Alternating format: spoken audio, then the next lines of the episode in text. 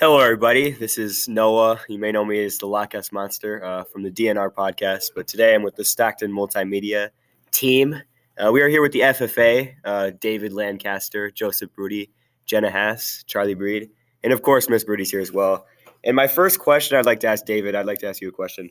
Um, this week is National FFA Week. What are some of the activities you have held throughout this week? Um, well, throughout the course of the week, we have held dress up days. I believe it was like Camo Cowboy, Twin Day, and then we held a Spirit Day today, which I think you were supposed to wear blue or gold for that.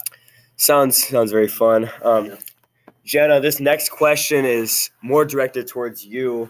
Uh, as the president, are you happy with the participation you've had from members throughout this week? Yeah, a lot of them were excited for the scavenger hunt. Not many people did great with the clues I provided, so they got a little extra help.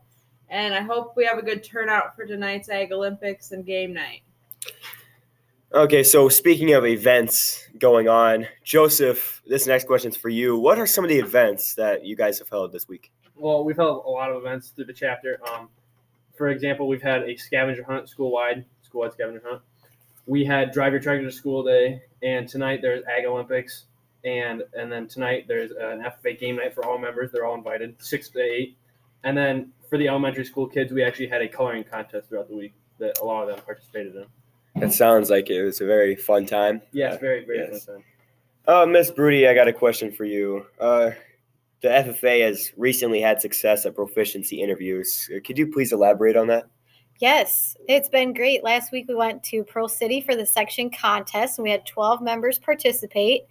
And uh, so it's based on your record book. So everybody has their own record book, which is uh, a project, most of them working uh, a job related to agriculture or caring for some sort of livestock or growing plants, a garden, something like that.